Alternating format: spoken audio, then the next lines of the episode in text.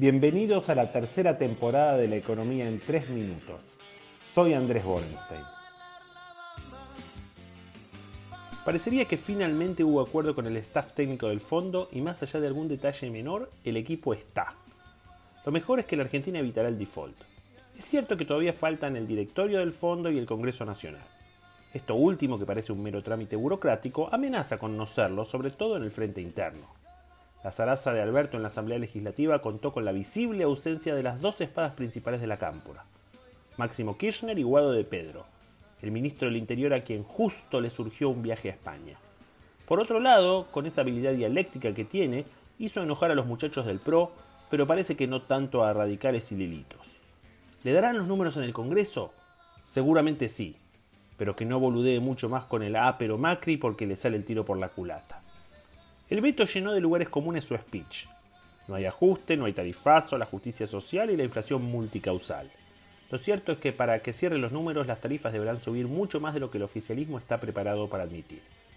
Y la inflación no podrá bajar si es que no quieren que les explote el gasto previsional. Pero parecería que Guzmán le enroscó la víbora al FMI y los convenció de que una suba de 40% en las tarifas alcanzará. Con esos datos luce extremadamente difícil llegar al déficit fiscal primario de 2 puntos y medio del PBI. También se dice que el FMI bendijo una nueva suba del gasto primario. Es un enigma el cómo se llega al 2,5.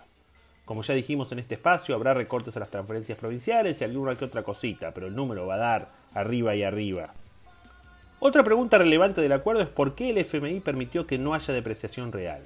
La cuestión no es tanto de evaluación sí o no, sino que al no haber depreciación se le hará más difícil al gobierno cumplir con otros dos objetivos, recuperar reservas y reducir la brecha. La hipótesis es que para evitar una depreciación real, tendrán que seguir con un cepo muy estricto y es complicado pensar que cuando el grifo de dólares se cierra, cae la brecha. Y es un círculo vicioso. Si no cae la brecha, los exportadores tienen desincentivos a liquidar o incluso a exportar. Piensen en el campo que liquida a 107 pesos menos retenciones, pero tiene que pagar por fertilizantes que no están ajustados a 107, sino mucho más arriba. El gobierno claramente tiene miedo a la combinación de evaluación e inflación. Hace bien en tenerle miedo. Sin un buen programa, los precios se pueden comer el efecto de la devaluación muy rápido. Pero en realidad lo que tendría que hacer es dejar de poner el carro delante del caballo. Debería ser un programa creíble con algunas reformas estructurales y eso le puede dar el espacio cambiario que necesita.